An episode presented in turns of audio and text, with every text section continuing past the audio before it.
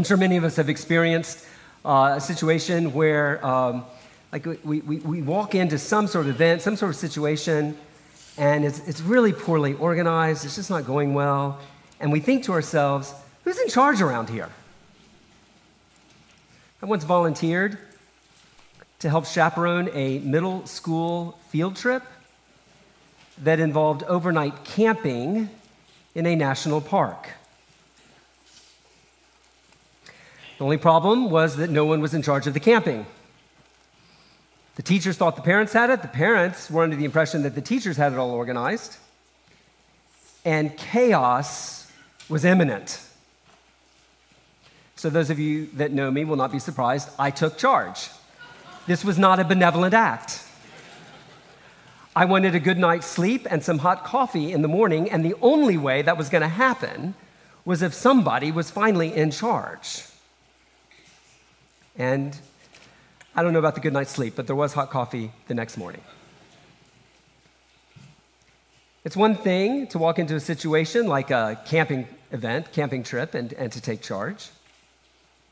It's another thing altogether when it feels like the world and our lives in it are out of control. And I think I'm probably not the only one here that has that feeling. The, the world feels a little bit more out of control than it did just a few years ago.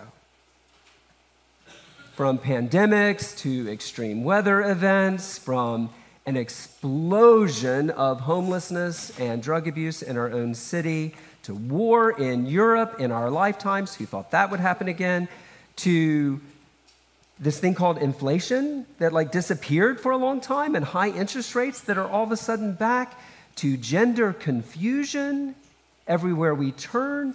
It just feels like the world isn't stable anymore. All the things that we could count on feel like they're changing. And so you would be excused for asking the question is anyone in charge? Is, is there a plan we're not, we're not the first ones to feel that the, the bottom of the world has dropped out and it's spinning out of control. At the turn of the 6th century BC, a young man named Daniel and a bunch of his elite peers found their world falling apart. Judah, the, the nation that they were a part of, had lost its political autonomy and they, as political elites, had been deported from Jerusalem to Babylon. And it's out of his experience that he wrote the book in the Old Testament that bears his name, the book of Daniel. It's a book written by and to people who are wondering if anyone is in charge. But the message of the book of Daniel is a resounding yes. In, answer to the question, who's in charge around here, Daniel's answer is God. God actually is in charge, though it won't always feel like it and it won't always look like it. And, and this book was written in many ways to, to comfort believers, people like most of us in this room. But whether you're a believer or not, if there is a God, and there is, and if He is in charge, and He is, that has huge implications for how we live our lives. Now, this, this morning we're going to look at the first chapter of Daniel. It's the prologue, it kind of sets everything up. But before we do, I want to give you a quick orientation to the whole book so you have a little bit of a sense of, of where we're going and how we're going to get there. The, the book has 12 chapters, and it's divided neatly into two halves. Chapters 1 through 6 are historical narrative about Daniel and his friends there in Babylon. It, it covers a period of about 70 years. And uh, my, my friend, some of you guys have, have heard him, a guy named David Helm. Da- David Helm has observed that really these first six chapters are all about being at home in Babylon. How, how, how, do you live in a place like Babylon? And, and that's what these first six chapters kind of get at. What, what does it mean to live as aliens and exiles? And, and so I think it has a lot to say to us as Christians today. Because we know as Christians, this world is not our home, even though we need to be at home in it. So that's the first six chapters. Chapters 7 to 12, the second half of the book, are apocalyptic visions of the future. They're a lot like Revelation. In fact, it's going to cycle through and repeat over and over again, the way the book of Revelation does. And they're really all about the hope that the kingdom of God is going to be established. The kingdom of God is going to win, even though, before we get there, there are going to be a lot of trials and trouble and suffering. So, again, to, to quote David Helm, if, if the first six chapters are about being at home in Babylon, the last six are about getting home from Babylon getting home from Babylon. And it turns out that, that we need both halves to live well in this world. We, we, we need to know how to live while we're here, but we need to never forget that this is not the end. We're headed somewhere else. Now, that's one way of thinking about the structure of the book, and it'll help orient you as we move through the book. But the structure and the message of Daniel is a little more complex. So, chapters 2 through 7 are not written in Hebrew like the rest of the Old Testament is. Chapters 2 through 7 are written in a language called Aramaic. Aramaic, at, at the time that this book was written, was the international language of trade and diplomacy. Only Israelites could read and speak Hebrew, but everybody could read and speak Aramaic. So, as we're going to see in, in these chapters, uh, particularly 2 to 7, God has a message to the nations that is being delivered by his people. A message to the nations delivered by his people. I think that's part of the reason it's written in a language that the nations can read. There is, in other words, a missionary thrust to Daniel. D- Daniel not only has something to say to us, it has something to say to the world about who God is and how they need to respond to him. Now, chapter 1, which we're going to look at today, which is the prologue, it's written in Hebrew, but chapters 8 through 12 are also in Hebrew. In, in those chapters, especially 8 through 12, God has a message not to the nations, but about the nations. And it's a message delivered to God's people.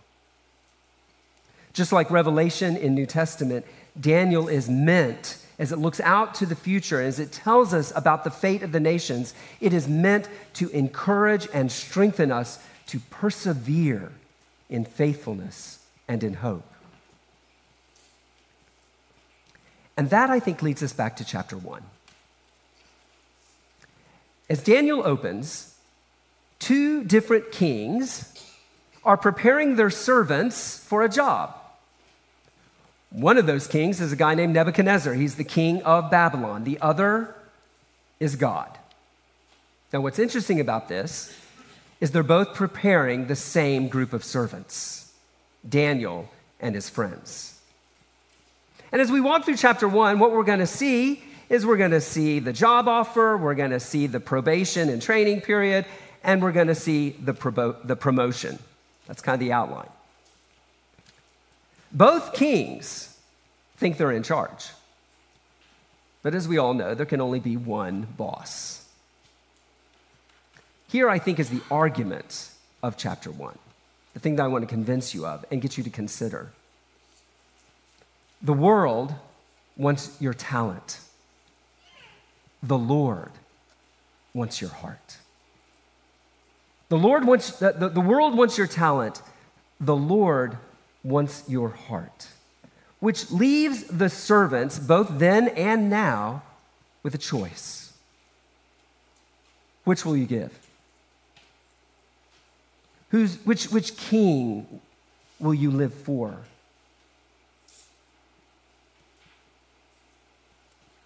It turns out that you can give both, but only if you really give one. You can give both.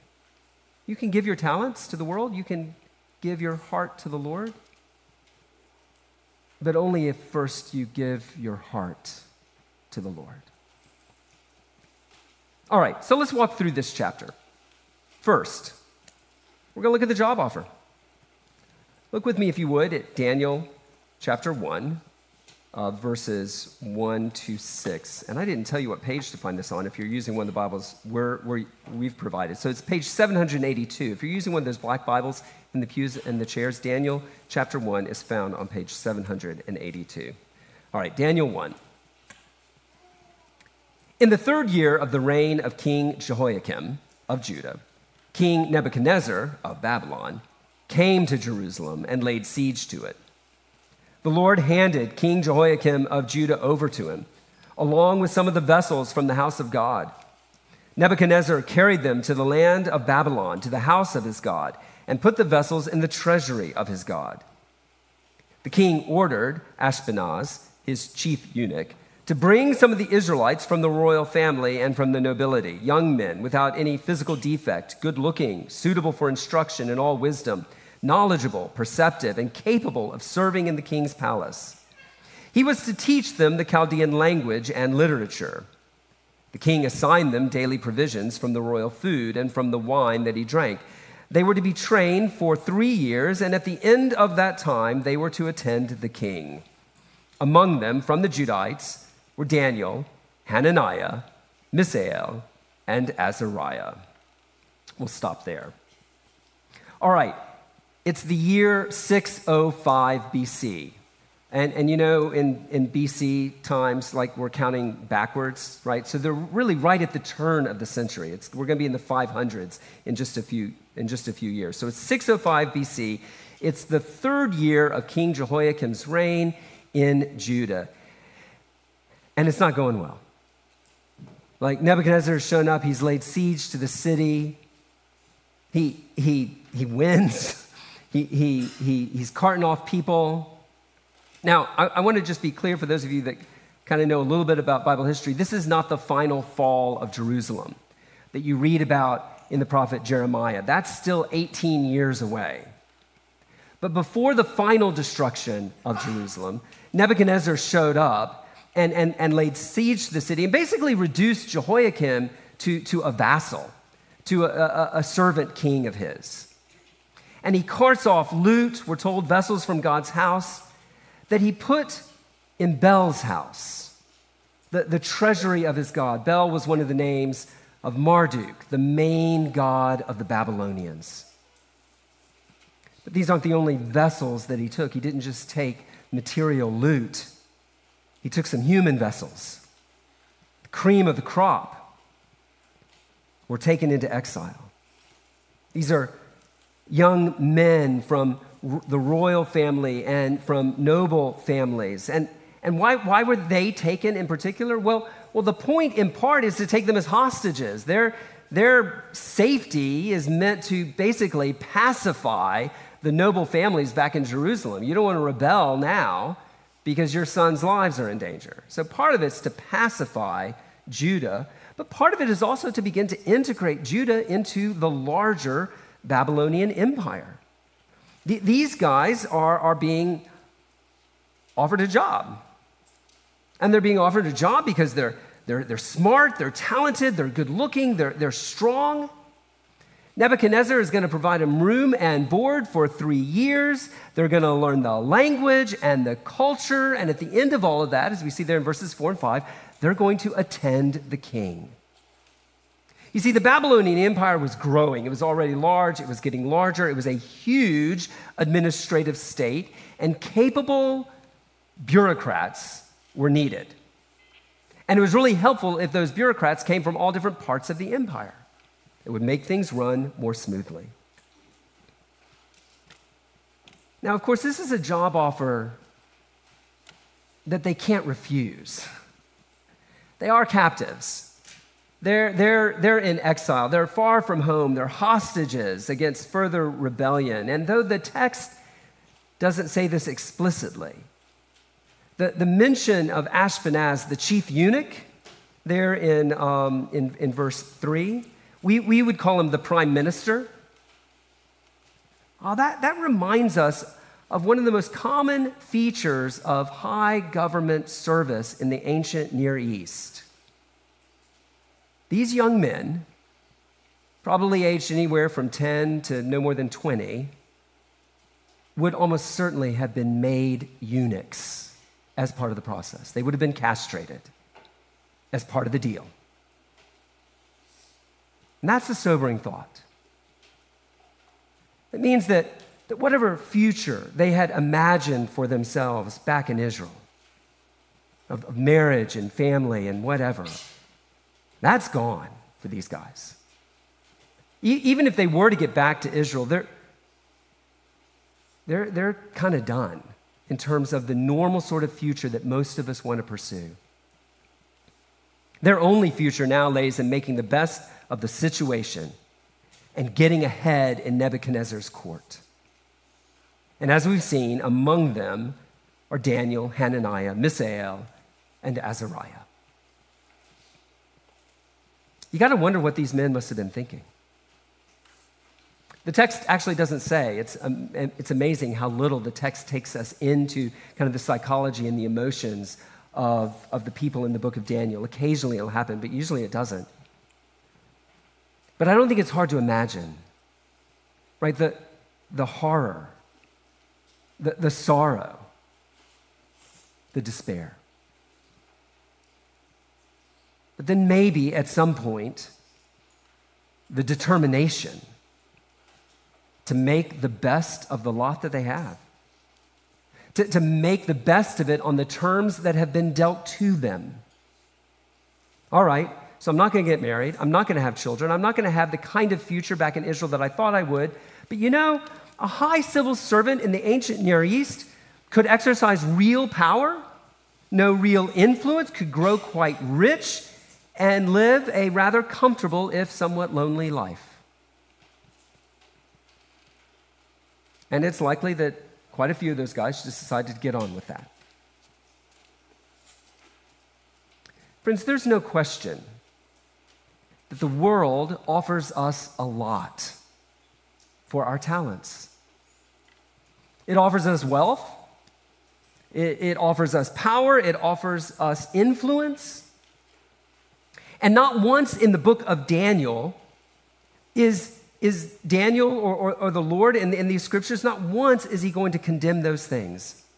Wealth and power and influence are not condemned in the book of Daniel. In fact, as, as I said kind of in the intro, right, Daniel is very much about being at home in Babylon, being at home in the world. And some of you might have noticed that in verse 2, where it says that uh, Nebuchadnezzar carried all this to the land of Babylon. Literally, it's to the land of Shinar. You know what was in Shinar? Babel. You go back to Genesis 11, and the land of Shinar, the main city in, in Shinar, is Babel. Babylon is Babel. They are one and the same.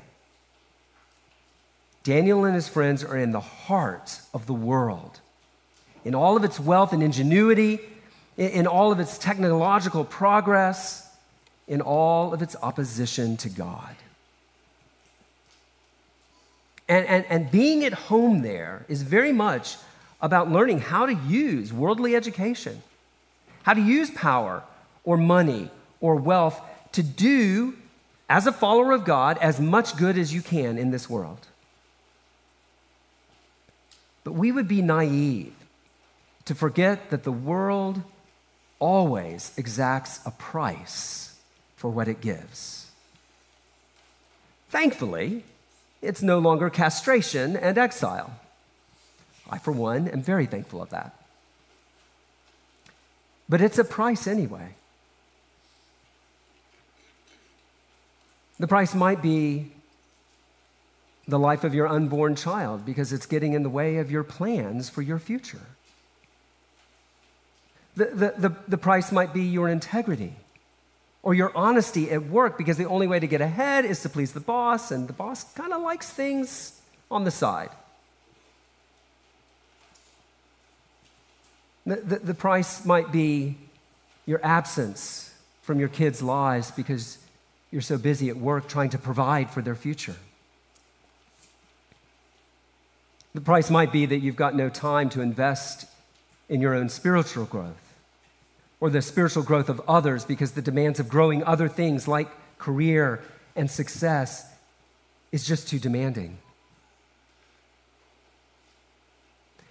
I want to be really clear here. The Bible never says, don't be engaged, don't take advantage of the opportunities that the world offers. The Bible never says that. But it warns us.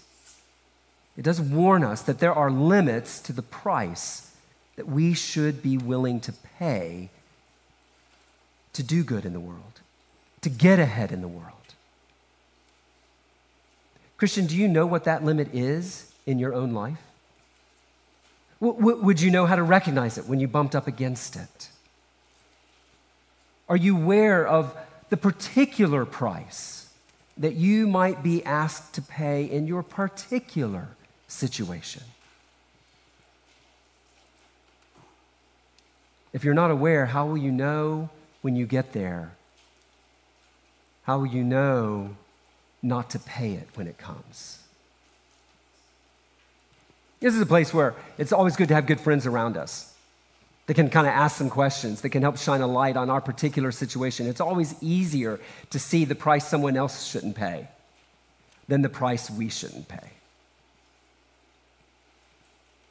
Now, Nebuchadnezzar is not the only king making a job offer that cannot be refused. God is too. Look, look back at verse 2. The Lord handed King Jehoiakim of Judah over to him, along with some of the vessels from the house of God. Right from the start, the, the book of Daniel is clear that this turn of events is not an unfortunate accident. It's, it's not a mistake of misguided foreign policy. It's, it's not a tragedy that could have been averted. No, the Lord, to, to borrow the language of another Old Testament prophet, the Lord whistled and Nebuchadnezzar came running the Lord brought Nebuchadnezzar to Jerusalem. The, the Lord handed Jehoiakim and his court over to Nebuchadnezzar. It's the Lord that placed Daniel and his friends in Babylon. Now, we haven't been told why yet. We'll, we'll, we'll, get there. But I think this is the big picture that all of us need to understand whether, whether it's back then or whether it's today, we are in the position that we're in because the sovereign Lord has put us there. Your life is not an accident. Your, your life is not a, a tragedy. It's not all about just you trying to make the best decision possible. No, the Lord is sovereign and He places people exactly where He wants them in exactly the situation that He wants them. Now, I want, to be clear here. That doesn't mean that, that we don't have any responsibility. It doesn't mean that, that our actions, our choices are meaningless. To the contrary, it's precisely because God is in control and ruling all things that our choices, in light of that, have profound meaning, have profound moral weight. Because our choices are always not just sort of abstract, neutral choices. No, they're always choices in light of God and who He is and what He's doing. I, I, think what it does mean, though, is that we're often asking the wrong question about our life, especially as we look at it and are not happy about it. You know, we are so often busy asking the question, why me? We, we feel the unfairness of the situation. We're, we're concerned about getting what we don't deserve or not getting what we do deserve. But I don't think, particularly as believers, I don't think it's questions of fairness that we should be asking. What we should be asking are questions of faithfulness. Not why me, but given my situation, what does the Lord expect of me? What, what, what opportunity has the Lord put in front of me to demonstrate faithfulness or maybe just faith? What would it look like in this situation that I can't control, that I didn't choose, but here I am? What would it look like in this situation to show the world that I love the Lord, that I trust the Lord, that I'm going to honor the Lord, regardless of the circumstance?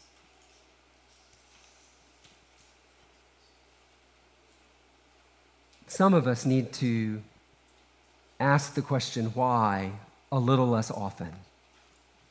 And instead, start asking the question all right, well, what should I do?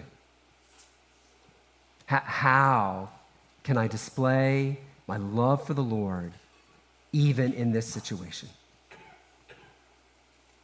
Well, Daniel and his friends have been hired, not by one king, but by two. But, like any new hire, before they can do the job, they need to be trained. And as any of us that have been in kind of entry level jobs, we know there's usually a period of probation at that new job to make sure that we're qualified to do what we've been hired to do. So it's no different here. Let's, let's consider the probation, secondly, of Daniel and his friends. Look at verse 7. The chief eunuch gave them names. He gave the name Belteshazzar to Daniel, Shadrach to Hananiah, Meshach to Mishael, and Abednego to Azariah. Daniel determined that he would not defile himself with the king's food or with the wine he drank, so he asked permission from the chief eunuch not to defile himself. God had granted Daniel kindness and compassion from the chief eunuch, yet he said to Daniel, I fear my lord the king, who assigned your food and drink. What if he sees your faces looking thinner than the other young men your age? You would endanger my life with the king. So Daniel said to the guard, whom the chief eunuch had assigned to Daniel, Hananiah, Mishael, and Azariah, Please test your servants for 10 days. Let us be given vegetables to eat and water to drink. Then examine our appearance and the appearance of the young men who are eating the king's food, and deal with your servants based on what you see. He agreed with them about this and tested them for 10 days. And at the end of 10 days, they looked better and healthier than all the young men who were eating the king's food. So the guard continued to remove their food and the wine they were to drink and gave them vegetables. Okay, kids, I, I just, I just want you to rest easy. I am not going to use this as, an, as, a, as a proof text for why you've got to eat your vegetables. I'm not going to use this to, to reinforce your parents' desire for you to eat your vegetables. You should, but that's not what this is about. All right? So I just, that way you can not be fearful as we listen to this next section. All right? So it's interesting here, right? Um, the, the, the probation begins the, the, the, training curriculum has already been announced, verse 4, right? The, the Chaldean language and literature. The, these guys are going to be thoroughly schooled in the, in the culture and the wisdom and the worldview of Babylon. They're basically being sent to college. Uh, and so all that's left is to, as new employees, uh, you got to give them their name tags. Got to give them their name tags. The, the chief eunuch gave each of them new names. Daniel, which means God is my judge, became Belteshazzar, which means may Bel protect his life. Remember, we've already talked about Bel. That's the main god of the Babylonians. The other three get new names too. what's going on with this? Well, it's a power move. Naming is an act of authority and ownership. Parents name their children. I don't get to name your kids, and you don't get to name mine because they're my kids and they're your kids, right? there, there, there's, there's a relationship there in, in uh, uh, of authority.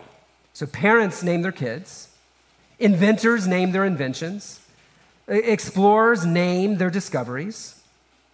Well, that's kind of what's, what's going on here. These guys are owned by the king. And every time they hear their new name, they're reminded of it.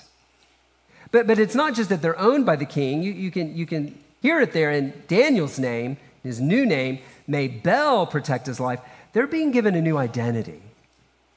They're, they're basically being set up to become Babylonians and not be Israelites anymore.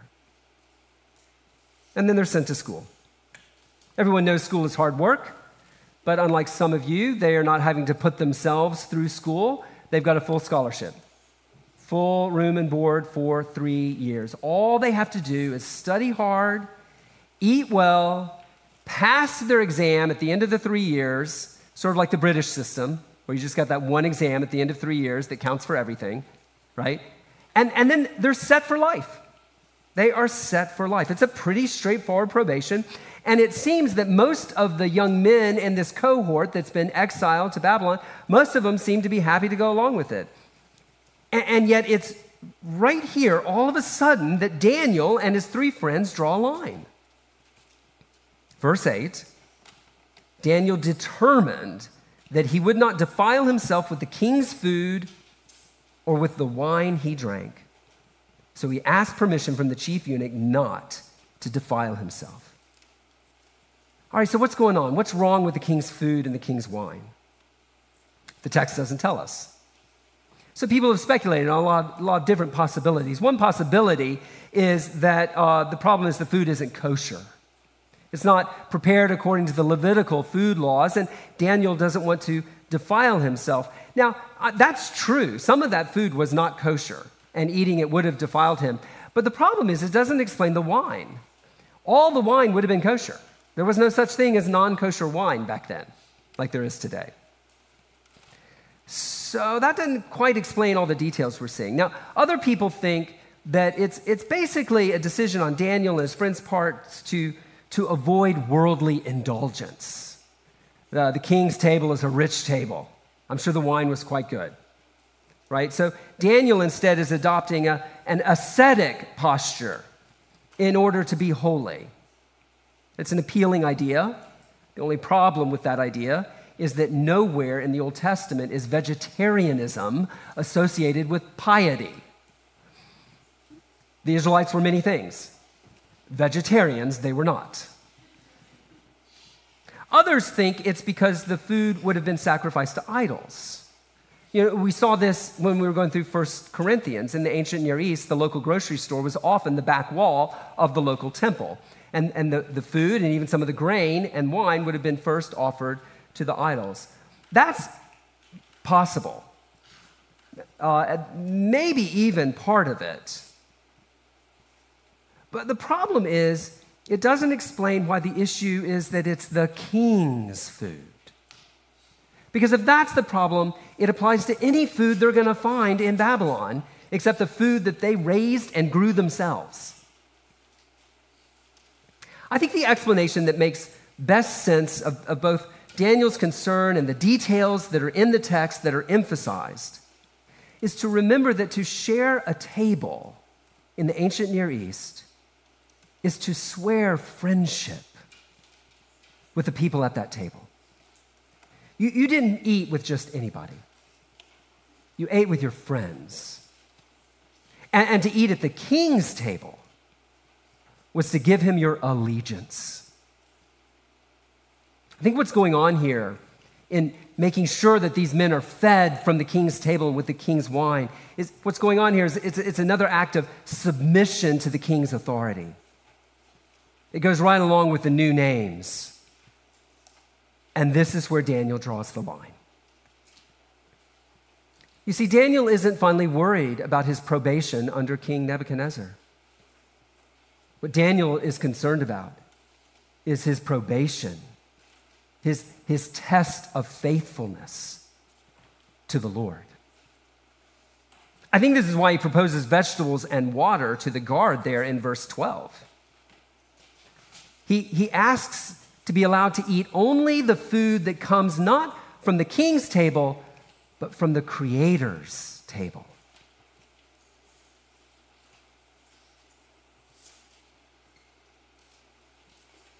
I'm sure that the food that came from the king's table was really good, and the king's chefs had done a lot to it. Daniel is making the point that no, I'm going to eat only what comes kind of directly from the Lord. and it's his table at which I'm going to eat.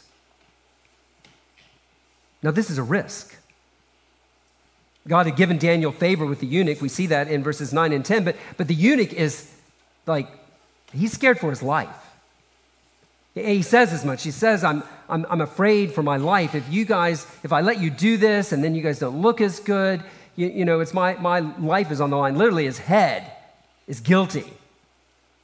And so, in, in making this request, Daniel himself is, is taking a risk.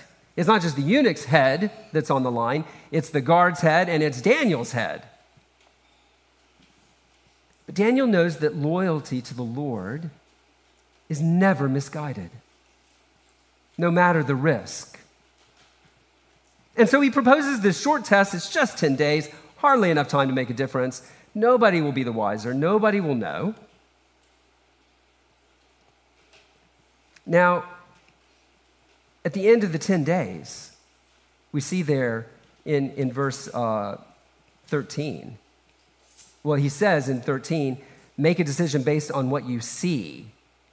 And then verse 15, at the end of the 10 days, what did he see? Well, they looked better, healthier, literally fatter of flesh than all the young men who were eating the king's food.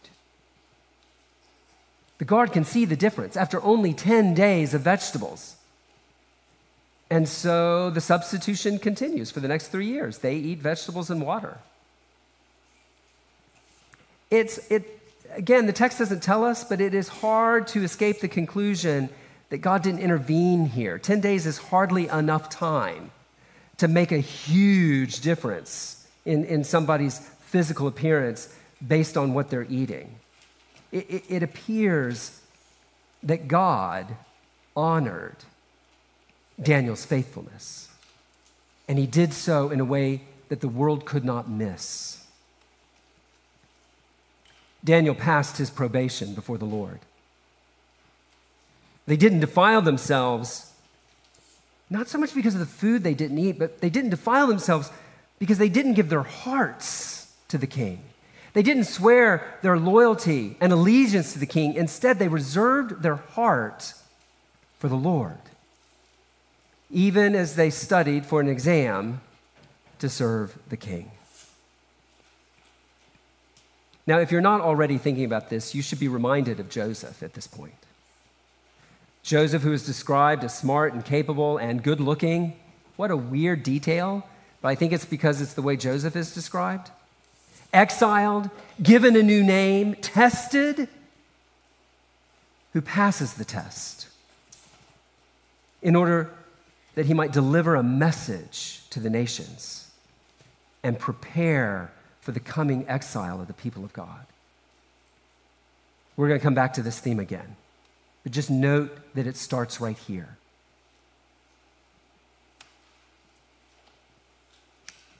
Christian, where is the world tempting you to defile yourself by compromising your allegiance to the Lord?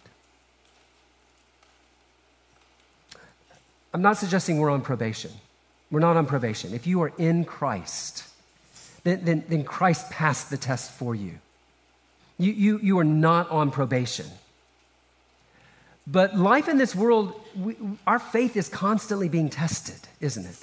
It's constantly being pressed. Where, where are you being pressed?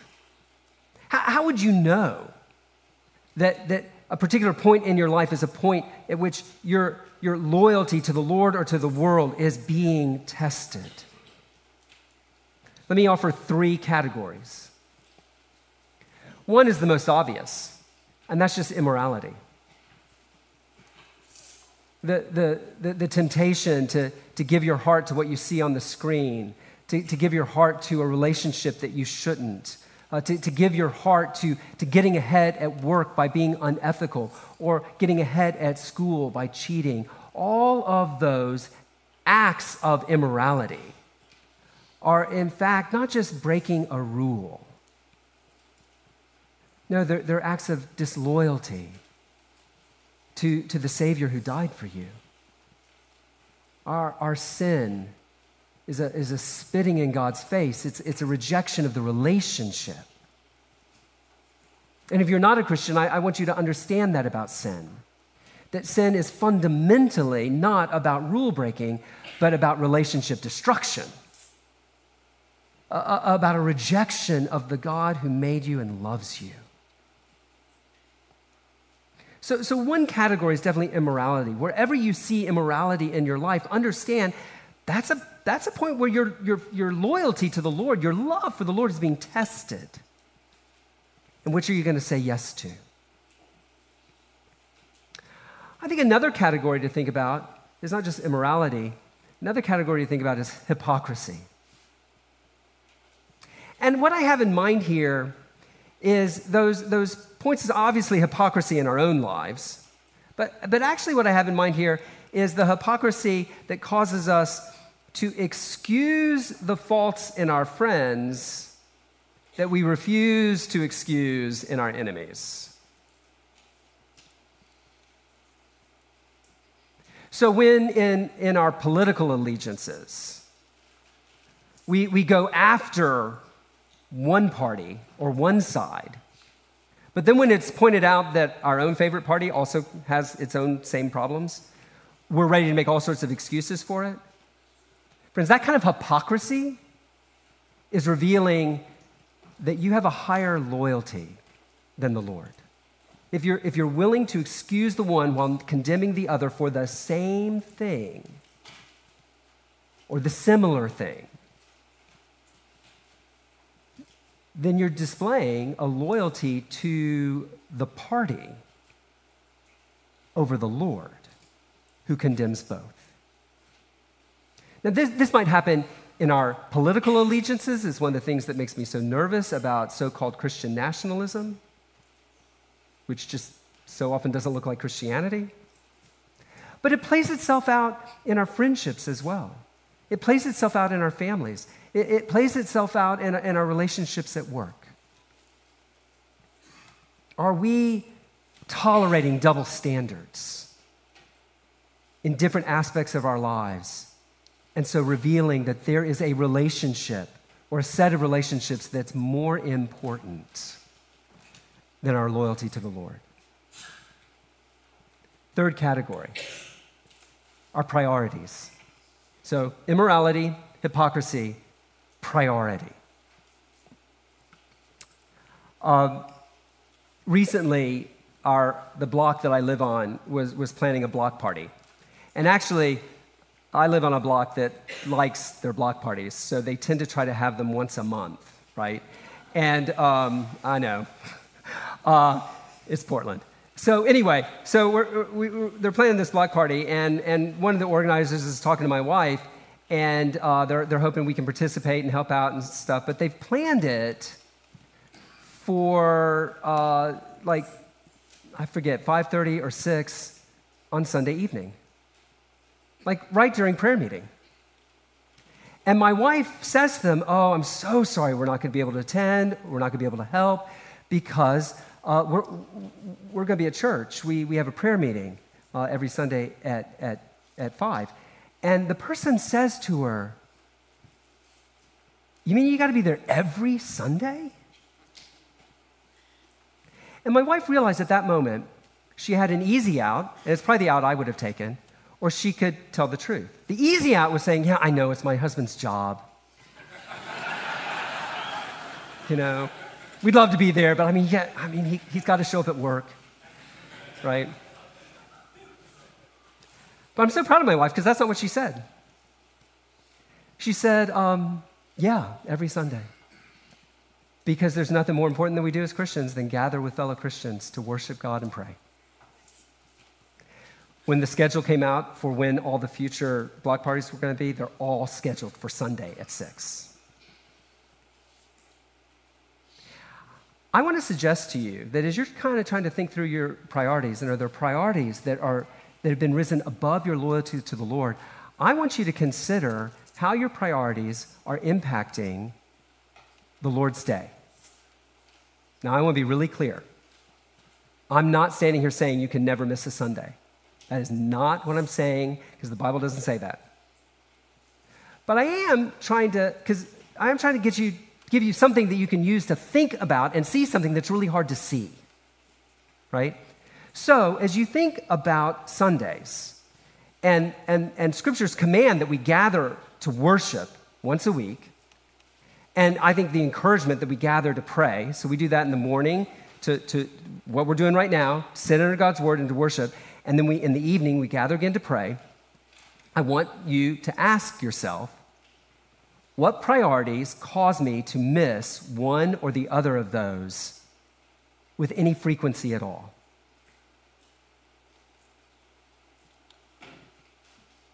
What priorities would cause me to say, yeah, I should be at church, but not this week, not this time? There are all sorts of things that keep us from gathering with the Lord's people that, that aren't our choice. That's not what I'm wanting you to think about. I'm wanting you to think about your voluntary decision not to gather with God's people on Sunday. And as you look at that, if you begin to see, you know what? There's something that kind of comes up again and again that, that repeatedly gets in my way of attending the Lord's public worship with the Lord's people. I should maybe look at that because that might actually be a priority that it doesn't trump God and, and our visible display of loyalty to the Lord. It doesn't trump Him every week, but it seems to always win when there is a conflict. I can think of lots of examples, right, in this world. Youth sports is one of the biggest offenders. Uh, various kinds of recreation or entertainment that we want to pursue. The, the demands of work that aren't required, but boy, if I meet them, I'll get ahead. Uh, we were convicted of this as a family. You know, it would have been very easy for us to go off on sabbatical and take a sabbatical from church. And we realized, no, no, we can't do that. Because it's not about my job, it's about the Lord. It's about our public display of loyalty and love to the God who died for us. And so when we were in town, we were here at Hinson.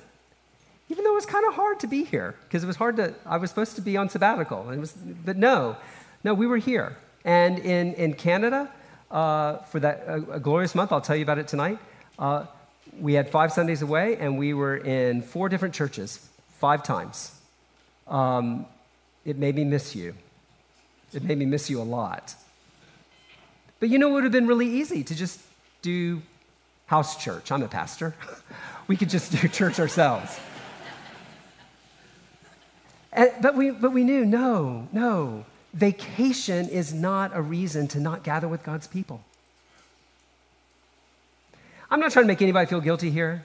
Uh, some really close friends of mine at this moment are running around Mount Hood. It's fine. Um, I just want you to think about it. Uh, you're the only one that can look at your life, and you're the only one that will be able to tell is there something that's coming up actually again and again? And I always say no to church to say yes to that. That might be a clue that there's a priority that's off.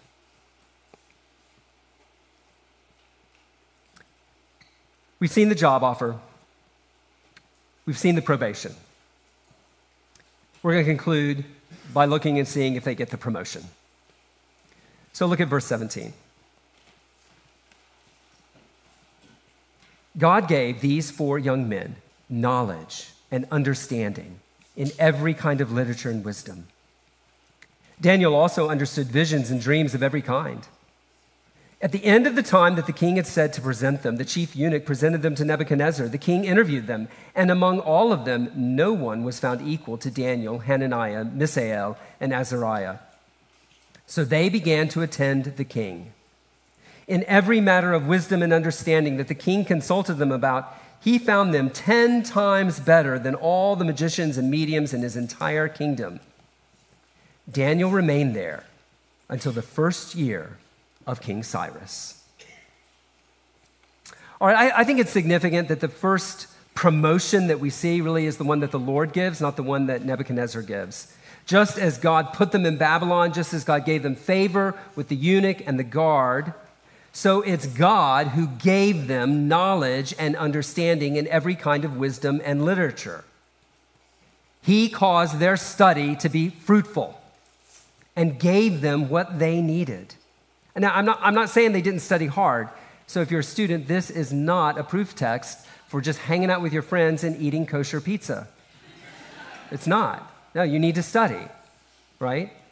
But, but, but what, what is clear is that God honored Daniel's faithfulness. God didn't need Daniel's talents. God's going to give Daniel all the talents he needs. No, what, what God wants is their heart. And as we've already seen, that's exactly what they gave him. And God honored that.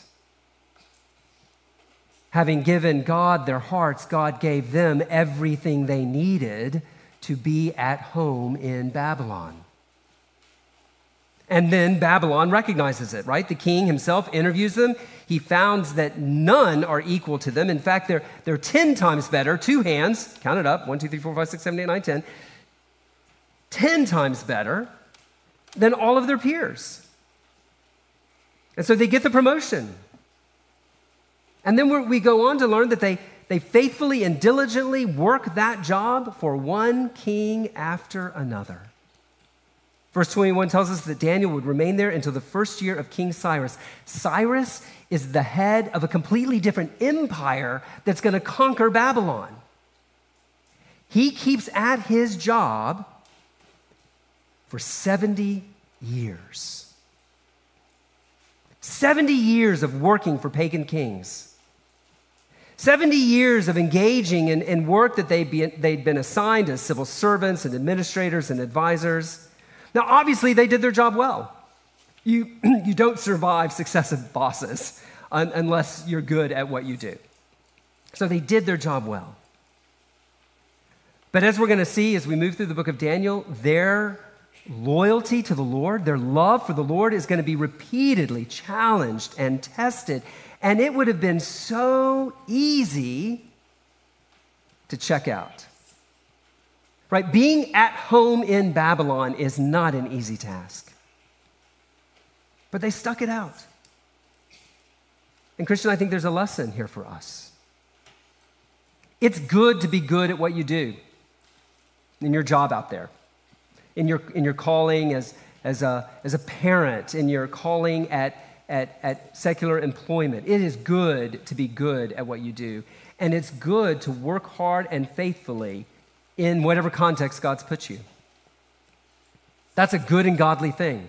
Jeremiah wrote the exiles while Daniel was there, and part of his instruction to them in Jeremiah 29 was settle down, have families, work hard, buy property, seek the good of the city where you live. You, you see, God intended to bless his exiled people in Babylon. And part of the way that was going to happen, as, as they, as they worked hard to be a blessing to their city, as they were at home in a place that they never called home. So, so, Christian, is that your attitude? Is that your attitude towards your work, toward our city? Are we good neighbors? Are, are we faithful and hard workers? Are, are we willing to persevere here, specifically in Portland, even though it's not easy? Some of you have lived here for a long time and, and you're dismayed at what's going on. It no longer feels like home. But the reality is, it never was home. It just sort of felt that way. Now that it no longer feels that way, are we willing to continue to stick it out? It would be easier as believers to live somewhere else, someplace like Idaho or Texas, where there are more, just, just sheer more people who share our faith and our values. But if we all move there, what good would that do the people that are here? Daniel was sent to Babylon. He didn't choose it. God has placed us in Portland. I want us to consider being here not because it's easy, but precisely because it's not easy.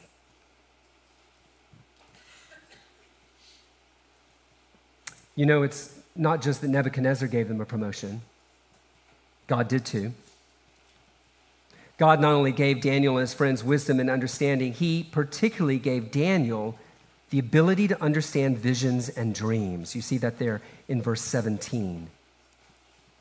We're going to see Daniel put that ability to work over and over again. God didn't just qualify Daniel and his friends to, to prosper at their secular jobs. God gave them the ability to do the job that He had prepared for them to do.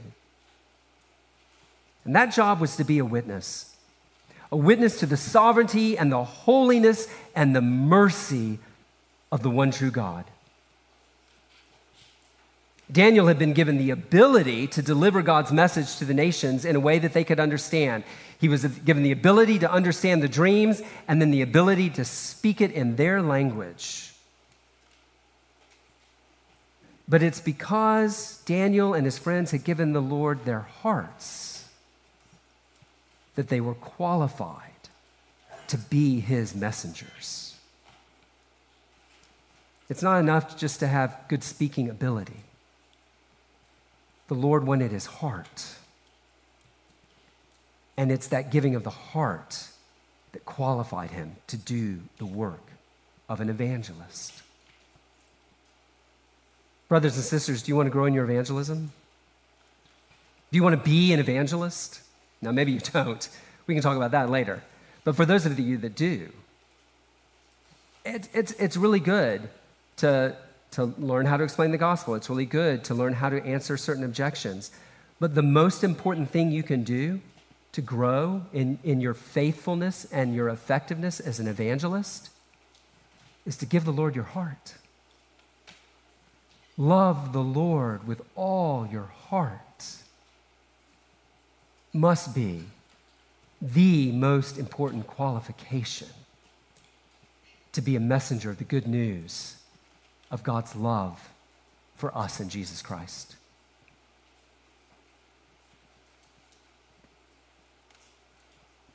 It's in that way, I think, that Daniel and his friends point forward to the ultimate messenger that came with God's ultimate message.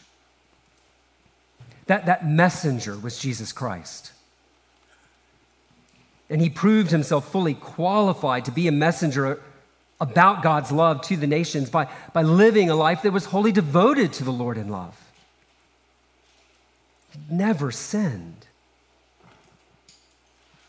And yet, just as God handed over Daniel and his friends to exile, so God handed over his own son to be rejected by religious authority, to be crucified by worldly authority, but ultimately into the exile from God's presence that our sin deserved.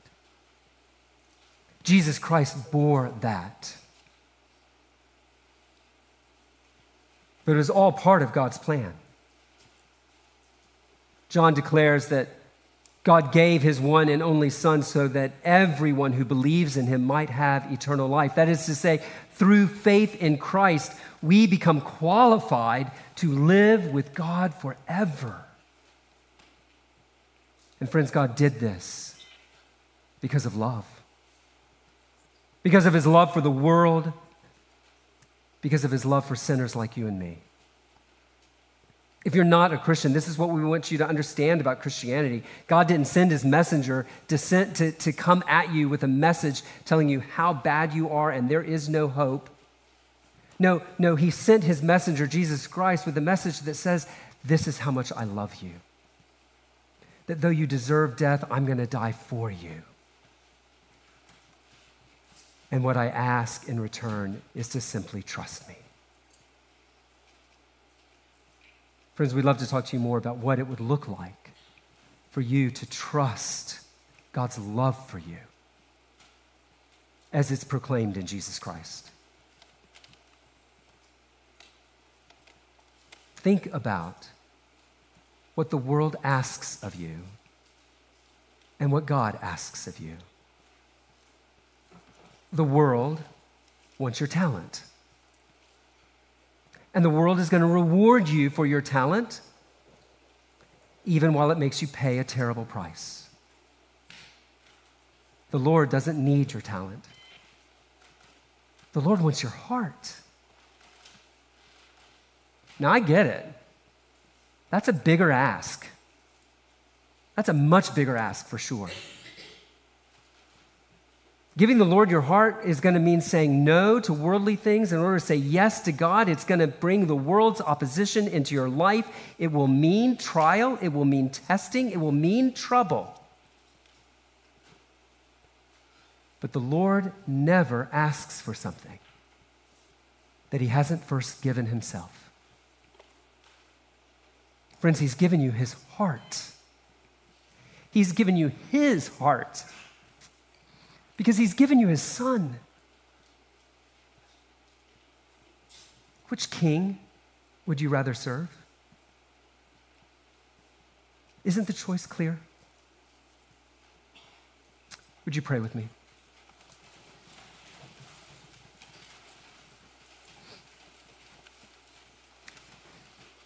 Take just a moment and think about the thing that is keeping you from giving your heart to the Lord.